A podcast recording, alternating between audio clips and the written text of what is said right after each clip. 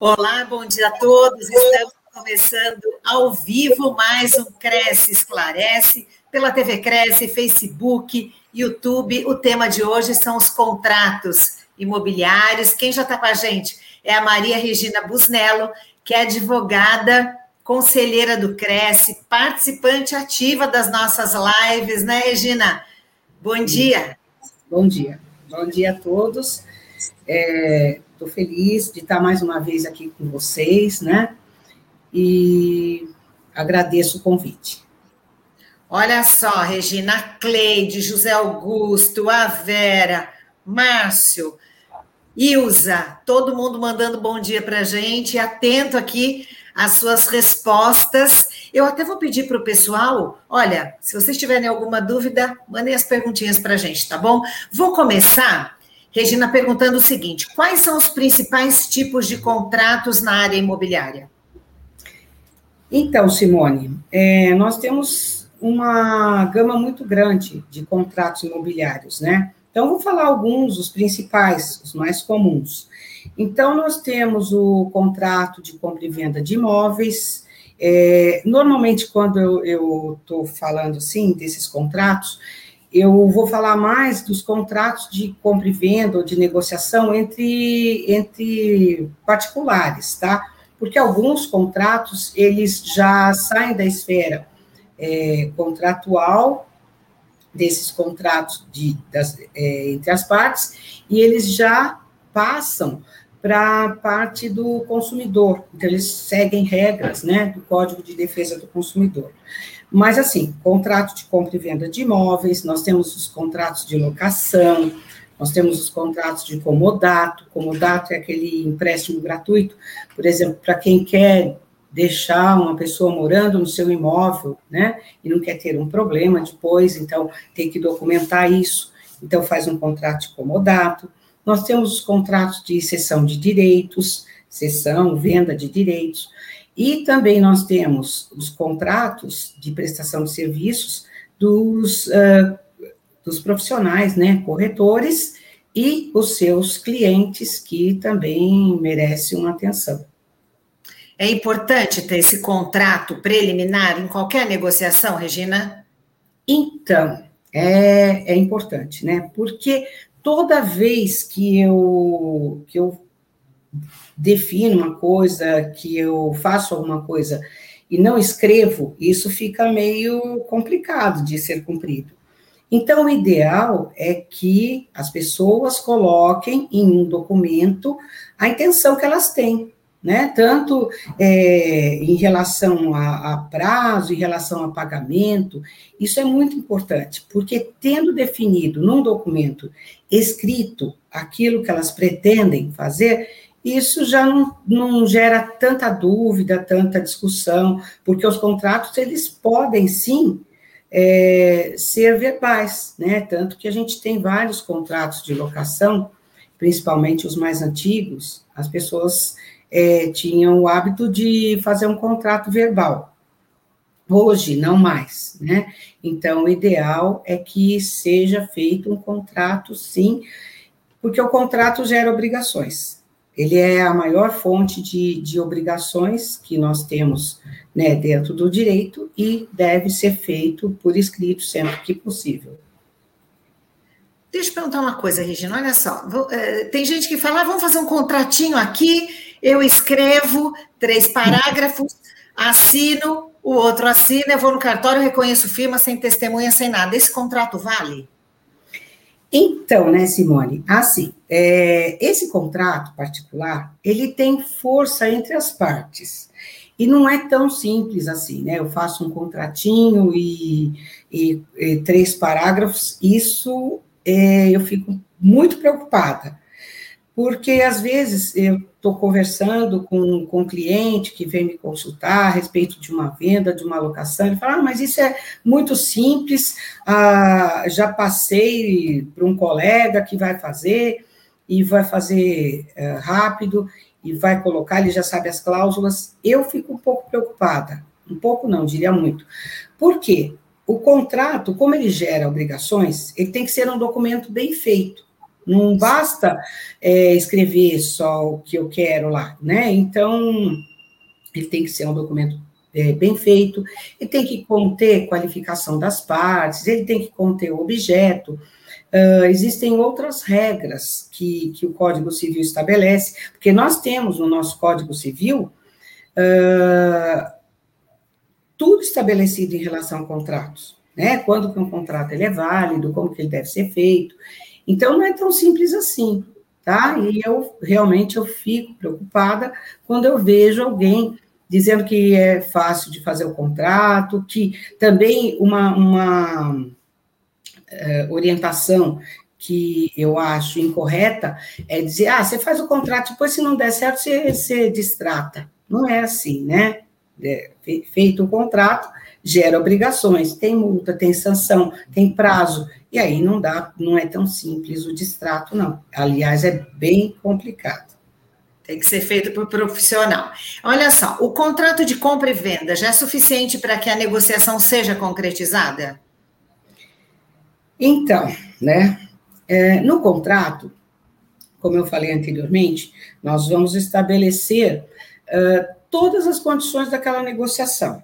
Tá? Nós vamos colocar prazo, nós vamos colocar as datas, os documentos que devem ser entregues, nós vamos colocar tudo dentro desse contrato estabelecido, né?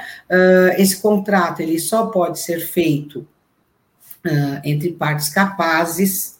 Eu não posso fazer um contrato é, que tenha uma pessoa menor, né, ou incapaz. Então, assim, o contrato ele tem que ter todas aquelas condições. Uh, normalmente, esse contrato, tendo essas condições mínimas, ele tem força de lei entre as partes. Né? Eu contrato com você. Então, eu não posso voltar sobre os meus próprios passos e, e decidir outra coisa diferente. Então, feito o contrato, ele vincula as partes.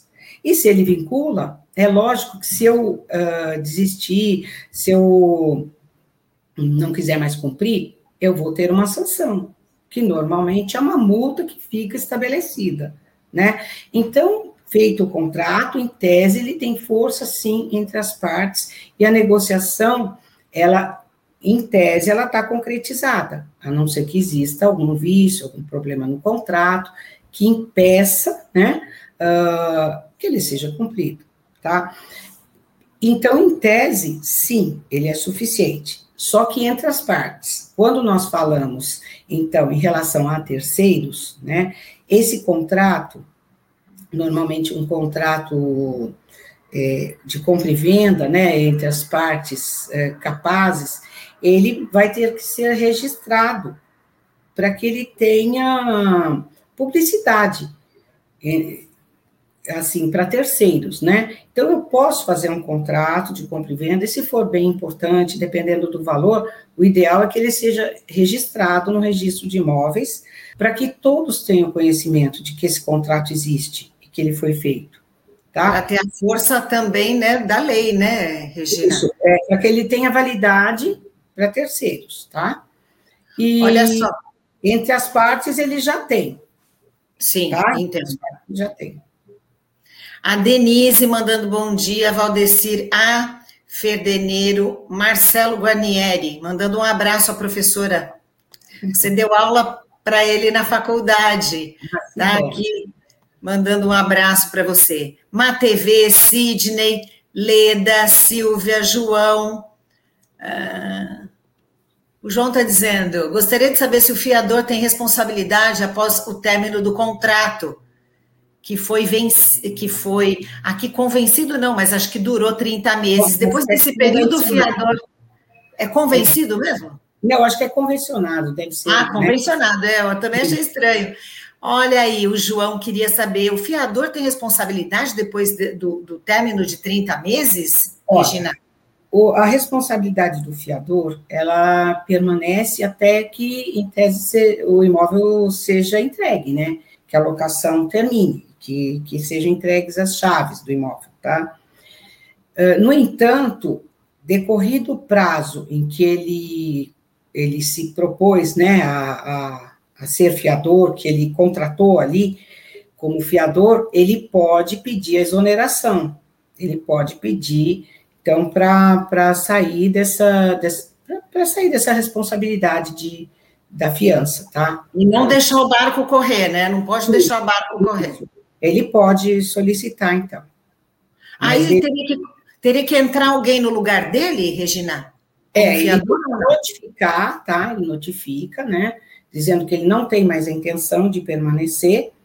E aí hum, tem que ter uma outra garantia.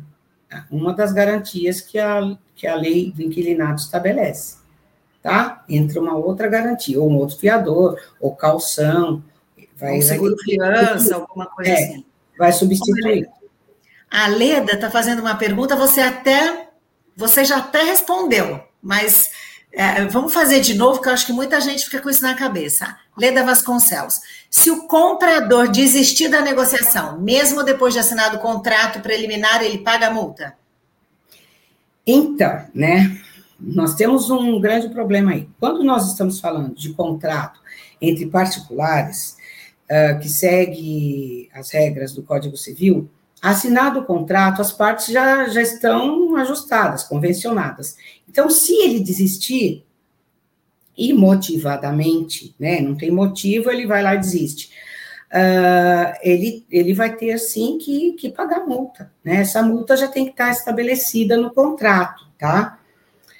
Agora, se tiver um motivo, aí ele não vai pagar a multa. Por exemplo, o comprador ele desiste, mas porque ele assinou o contrato, fez o pagamento da entrada, mas eventualmente o vendedor ele tem algum problema em uma das certidões, né? Então, aí pode gerar uma discussão se é motivado ou não essa desistência, tá? Se essa se esse apontamento, né, vai implicar ou não na compra, tá? Agora, esse é um dos grandes problemas que, que tem que ser discutido normalmente, ele vai para o judiciário, tá? Porque a pessoa, o comprador, ele pode estar alegando, não, mas eu descobri um apontamento. Só que, na verdade, ele, ele desistiu por motivos uh, particulares, né? Na verdade, não, não influencia tanto assim. Então, nesse caso, pode se discutir. Entendi. A Márcia e o Zé Francisco, Fábio Henrique, todo mundo mandando abraço, bom dia. E é o seguinte que eu queria saber, Regina, é quais são as cláusulas essenciais no contrato de compra e venda? Quais são aquelas que você diz, não, isso tem que ter de qualquer jeito? Bom, ah, assim, o contrato ele tem que ter alguns requisitos básicos, né? Como eu falei, ele tem que ser firmado entre pessoas maiores e capazes, o objeto tem que ser lícito e ele tem que ser sobre é, alguma coisa que não seja, né, é, proibida em lei, tá? As cláusulas, né? Essas cláusulas, eu tenho que ter uh, a qualificação das partes, né? A descrição do, do, no caso, nós estamos falando de imóvel, do imóvel, uh, eu tenho que ter prazos estabelecidos, datas e, e valores tá? Também estabelecidos e multas, né? Eu já vi contrato em que a pessoa esqueceu de colocar multa. Então, aí, se, ele, se houver um descumprimento de alguma cláusula, fica difícil de, de saber como que vai é, aplicar uma sanção ali dentro desse contrato, né? Vai ter uma multa de quanto, a partir de quando que, que essa multa pode ser considerada devida. Então, tem que ter, sim, algumas cláusulas básicas, data e tudo mais. Por isso que tem que ser bem feito, né, Regina? Olha agora, e nos contratos de locação, quais são as, aquelas cláusulas que você diz, não, tem que ter, de qualquer jeito não pode faltar? Então, né, Simone, basicamente, é, é todas as, todos os contratos, eles têm que trazer a qualificação das partes, ele tem que trazer uh, a descrição do imóvel, ele tem que trazer as datas de pagamento, data e local. Agora, eu tenho, eu fico um pouco preocupada ultimamente, porque eu tenho visto uh, o, o, laudo de vistoria do imóvel. Algumas, alguns laudos, eles até me assustam, assim, porque antigamente nós não fazíamos um laudo tão minucioso. Ele era um laudo assim, a, o imóvel está pintado, está sendo entregue pintado, é, torneiras e toda a parte hidráulica funcionando, a parte elétrica tal. Hoje em dia, eu tenho visto, assim, algumas ah, historias e fico meio assustada, então coloca até o modelo da, da, da luminária, o modelo da torneira, e às vezes eu eu me pergunto se tudo isso realmente é necessário, né? Mas aí o pessoal tira foto, lógico, as fotos são é, importantes para depois demonstrar que aquele imóvel foi entregue daquela, daquela maneira. Mas me preocupa um pouco é, alguns imóveis, por exemplo, eu, eu fico pensando no desgaste natural, sabe? Porque o, o, o inquilino ele está morando e ele vai te entregar um imóvel praticamente é, novo, né? A gente entende que tudo que, que estragar, lógico, que é, tem que substituir uma torneira, uh, tem que substituir o chuveiro, mas existe, existem algumas coisas que são desgaste natural, né, do, do imóvel. E aí eu acho que isso pode depois gerar uma certa discussão. Entendo. É, se o inquilino é que não cuidou bem ou se foi desgaste natural, né? O tempo Isso. de uso que aconteceria aqui da mesma maneira. Olha, para a aquisição de um imóvel na planta, qual a importância da cláusula de tolerância? Então, é, eu tenho lido na jurisprudência que essa cláusula de tolerância ela é válida, não, não tem, ela não não é considerada abusiva, né? Porque aí, quando nós falamos nesse imóvel na planta, nós já estamos falando de um outro modelo de contrato, tá? É o contrato que ele vai seguir, ele é um contrato de adesão, né? O, a, a aquisição do imóvel na planta, esse contrato que a pessoa assina adquirindo, ele é um contrato de adesão, não tem o, ingerência sobre as cláusulas, elas não são definidas é, em conjunto pelas partes, elas são definidas por quem está vendendo, pela construtora, incorporadora, ali. Então, não tem essa, essa ingerência da parte que está comprando. Eu vou aderir àquilo que já está constando. E eu li que essa cláusula, tenho lido que a cláusula de tolerância, ela é uma cláusula que não, é, não tem grandes problemas, né, em tese, tá? Tá. Na situação, olha só, outro contrato importante aqui, que a gente não pode esquecer, é da corretagem. O que ele traz de segurança ao corretor? Então, Porque ele é tão importante para o profissional. Então, Simone, ele é importante porque nesse contrato eu vou estabelecer o que eu estou me comprometendo a fazer, né? Uh, de quem quem vai ser a pessoa que vai pagar essa essa minha remuneração, né? Que a gente chama, uhum. o corretor chama de comissão, tá? Então ele tem toda a importância nesse sentido de estabelecer, porque é comum, eu vejo em muitas situações, é, o corretor ele não faz nenhum contrato, não coloca nada, não estabelece, quando ele termina o serviço, aí a pessoa que deveria, que, é, que por exemplo, o vendedor, né, que contratou, uh, não quer fazer o pagamento do que foi ajustado, tá, da porcentagem que foi ajustada. E aí quer pagar o quanto ele acha que, que deve pagar. Então, assim, o contrato, é, ele deve existir exatamente para deixar as partes mais confortáveis e mais asseguradas em relação ao recebimento desse, dessa remuneração, né? Porque se o corretor trabalhou, ele faz jus ao recebimento da remuneração. O que me preocupa às vezes é quando, se o contrato tiver existir esse contrato de prestação de serviços e, e der tudo certo, normalmente não vai acontecer nenhum problema. Quando que acontece um problema? quando existe uma desistência normalmente.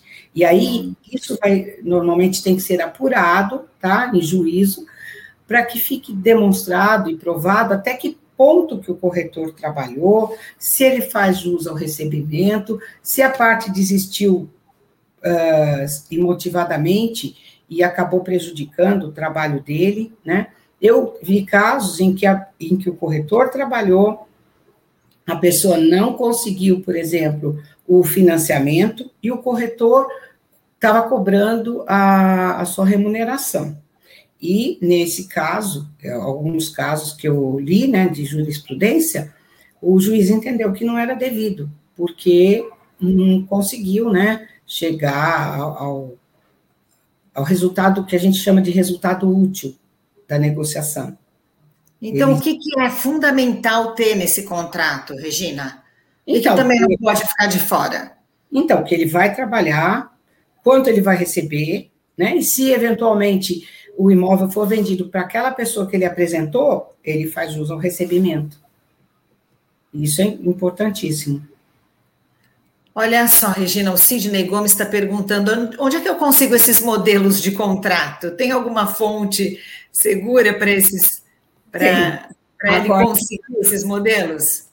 Então, agora eu vou fazer publicidade do, do site do Cresce, né? Então, o Cresce, o Cresce, ele tem esses modelos, né? E oferece para os corretores, tá? Então, é, pode, pode entrar na área específica, né, do, do corretor que ele vai achar. Ele vai ter os modelos lá, tá bom? É verdade, o site do Cresce, Sidney, tem tudo, né? Tudo que o corretor precisa, esses modelos Sim como a Regina falou, estão todos lá. Então, se é do próprio conselho, você pode ficar tranquilo que, que o contrato, Sim. o modelo vai, vai estar dentro do que é previsto, é. né? Do que é fundamental para que se tenha um documento, né, Regina? Ele vai, ele vai achar lá o básico, né? E vai ter que, lógico, adaptar é, as cláusulas tal, mas ele vai achar sim. Sidney pode entrar que você vai ter lá essa esse respaldo, tá? Regina, como é que funciona o contrato Build to Switch? Tá, então vamos lá. Uh, esse tipo de contrato é o que nós falamos que é o contrato que é feito para, né? Que é um contrato específico, tá? Para aquela determinada, para aquele determinado tipo de cliente, aquela determinada locação. É, esse tipo de contrato, ele gerou até alteração na lei de locação. Ele alterou, eu até eu anotei aqui para poder né, passar uma informação correta, ele alterou a redação do artigo 4 da lei do inquilinato e acrescentou o artigo 54A na lei de locação. E por quê? Porque esse, esse tipo de contrato, ele é um contrato que eu vou, é, o, o, dono né, do, do terreno, ele vai construir alguma coisa exatamente para aquele cliente. E nesse, nesses casos, o contrato ele tem que ser mais longo, né? Porque existem especificidades é, dentro daquele, daquela locação. Então, e não poderia simplesmente ser, uh, terminou, de repente a pessoa quer sair, ah, eu vou pagar a multa de três, uh, do valor de três aluguéis, né? Então, não pode. Então, ele, eles acrescentaram aqui uh, o artigo 54A, na lei de locação, e uhum. estabelece que, nesses casos, a multa é diferente, né? Ela é diferenciada. Eu vou, vou tomar a liberdade de ler, ó, na locação não residencial de imóvel urbano, na qual o locador procede à prévia aquisição, construção ou substancial reforma por si mesmo ou por terceiros do imóvel, então especificado pelo pretendente à locação, a fim de que seja este locado por prazo determinado, prevalecerão as condições livremente pactuadas, tá? No contrato respectivo e as disposições procedimentais previstas nessa lei. Por quê? Porque esse contrato ele é, ele é diferente. E ele é um contrato que tem um valor, normalmente, maior do que uma, uma simples locação, né? Que eu vou, já pego o imóvel pronto, vou alugar. Nesse caso, não. Ele é construído exatamente para aquele, para aquele cliente. Tá? Entendi. Aí é um caso bem específico. E sobre as multipropriedades que hoje existem, uh, uh, a gente precisa ter um contrato diferenciado para isso, Regina? Então, em relação à multipropriedade, normalmente eu já tenho uh, um contrato específico, né? Se eu vou, por exemplo, assinar um contrato, não é feito entre as partes. Esse contrato ele já está pronto, eu vou aderir, como eu falei anteriormente, em relação à aquisição do imóvel na planta, esse imóvel da multipropriedade, eu vou aderir. Então, não tenho ingerência sobre as cláusulas, ele já está pronto, a, a pessoa que é a responsável pela, pela multipropriedade, né, ele me passa esse contrato, eu assino e uh, não tenho como alterar as cláusulas, tá? Aí, no Entendi, caso. Já, tá, já, é, já é definido. Agora, é. olha só, Valdirney Carlos Negri perguntou a questão do fiador de novo, né? O fiador deve notificar o inquilino e fiador para desonerar da fiança. O fiador deve notificar o inquilino e fiador para desonerar da fiança. O que, que ele quis dizer aqui? ah, eu entendi, acho que eu entendi. Vamos lá. Então, porque o fiador ele é o garante do, do inquilino, né? Ele é a garantia do inquilino. Então, se eventualmente Sim. o inquilino não, não pagar, o, o, locatário né, não pagar, ele vai ser o responsável por esse pagamento, tá? Então, nesse caso, ele tem que notificar, sim, avisar né, o, o, o inquilino, o locatário, de que ele não tem mais a intenção, mas ele tem que avisar todos, tá? Não adianta ele só chegar para a pessoa uh, que ele está garantindo e falar, ó, oh, não quero mais ser seu fiador, notifica. Não, ele tem que notificar essa pessoa, né, para quem ele fez a, a fiança, para quem ele está sendo responsável, e também o locador, e isso é feito normalmente é, através da, da administradora, né, de quem está fazendo a administração. A administração do imóvel. Então, Isso. o fiador, o que ele quis dizer aqui, o fiador deve notificar as duas partes, sim, deve Pode. notificar as duas partes, né? Isso. O Mário Aparecido também, Renato acompanhando a gente, a Leda está agradecendo pela sua resposta, Eliana Caral está acompanhando a gente, estão dando bom dia, Humberto Oliveira está dizendo, olha, sou de Santo André, a Leda agora veio com uma outra pergunta também interessante, Leda. No contrato de locação, posso colocar uma cláusula que é proibido animais? Ah, essa questão dos animais. É, é difícil, né, Regina?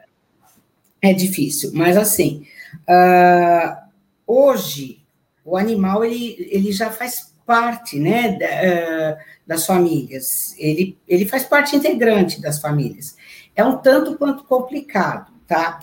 Mas, é, primeiro que se for um apartamento, normalmente os, os prédios já têm regras específicas, né? A convenção já traz regras específicas sobre isso, que até podem ser também discutidas, porque é, precisa se definir, às vezes, o que é um animal de grande porte. Né? Eu posso ter um, um cachorro de grande porte, e a convenção, as mais antigas, normalmente elas, elas trazem que, que tem que ser animal de pequeno porte. Então, já existe essa situação, aí tem que, que ver. Eu, eu particularmente entendo o seguinte, que se for convencionado já antes, já coloca no, no, uh, no contrato, já coloca para a pessoa, olha, não vai poder ter animal, eu acho que já fica um pouco mais, uh, mais seguro, né? Então, que não vai ser aceito. Mas hoje já está sendo muito discutido essa, essa cláusula, tá? Muito discutível. É, aí a pessoa coloca, olha, eu não quero animal. Aí, ah, tudo bem, vou alugar assim mesmo. Depois, ai meu Deus, achei um gatinho, quero Exatamente. gatinho. Aí está é. feita é. a conclusão, né, Regina? Então, o grande problema, Simone, não é, não é só o, o, o animal, mas assim, alguns é, imóveis, eu até administro, né, alguns, e as, e as pessoas, elas, uma tem um cachorro, outra tem três gatos, outra tem é, outros tem coelho. Então, isso depois, no dia a dia, acaba gerando um problema, né? Então, o cachorro da, da casa 1 um, é, ataca o gato da casa 2. Então, acho que isso que, que gera um certo problema. Não seria nem Regina, a, a, gente está terminando o programa, mas, poxa vida, tem, tem tem aqui uns internautas mandando umas perguntas, a gente vai acelerar um pouquinho para ver se consegue. O tá. Humberto Oliveira está dizendo o seguinte: gostaria de saber se é normal uma cláusula no contrato de compra e venda de um imóvel, o pagamento, né, estabelecer o pagamento na assinatura no cartório de registro.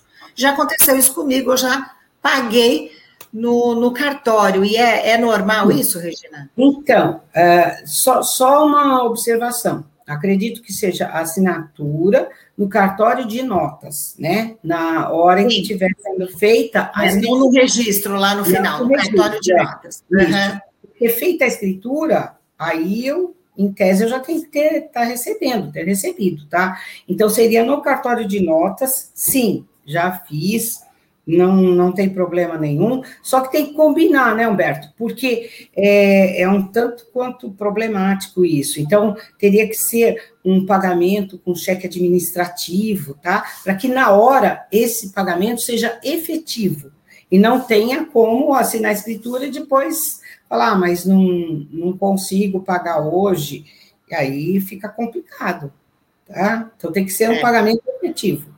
Tem que ser tudo certinho. O João Dias está colocando no contrato de locação. É possível limitar quantas pessoas podem morar no imóvel? Sim. É, os imóveis, eles têm uma quantidade de pessoas que eles comportam, né? Não, caracteriza discriminação você colocar, até por conta disso que eu já falei em relação a outros imóveis no mesmo local, a apartamentos. Outro dia eu tive uma oferta de, de locação, um, um locatário, né, que queria alugar para um, um imóvel de dois dormitórios, num prédio, para morarem sete pessoas. Então, fica difícil, né?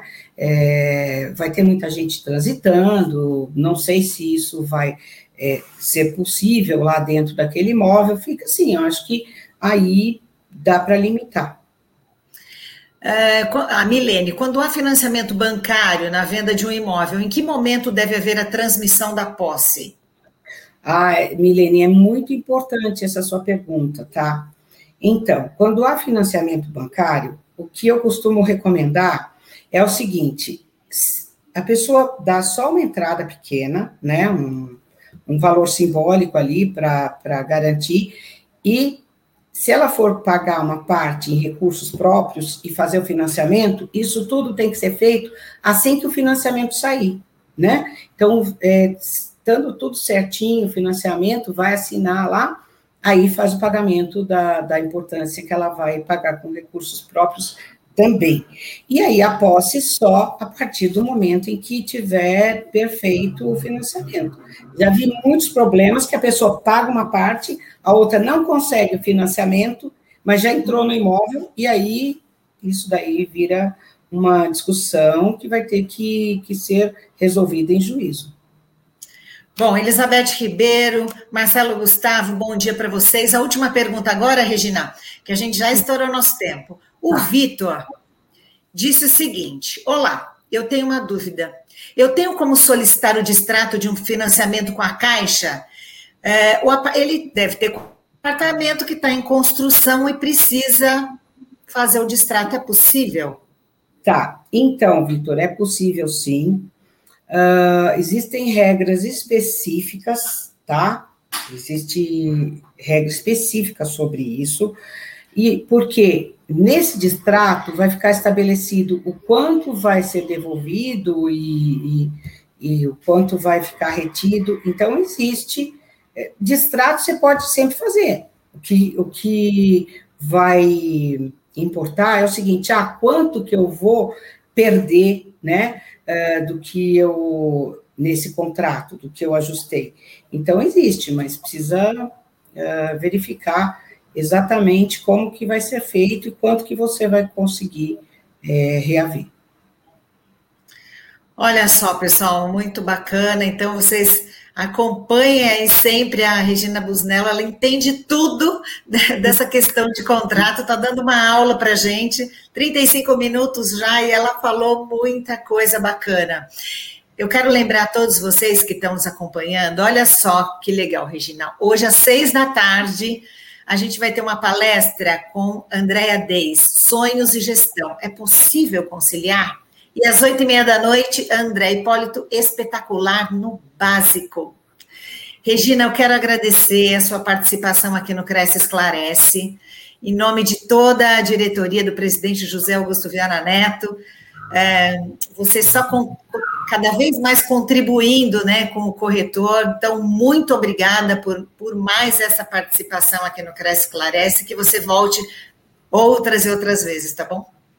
Eu é que agradeço o convite, né? Cumprimento também o nosso presidente e abraço a todos que estavam aí presentes e obrigada a você também, Simone. Obrigada, obrigada, pessoal. Então, seis da tarde, palestra live. É possível conciliar sonho e gestão? E às seis horas e às oito e meia, espetacular no básico. A gente espera vocês, tá bom? Bom dia, pessoal. Tchau, tchau.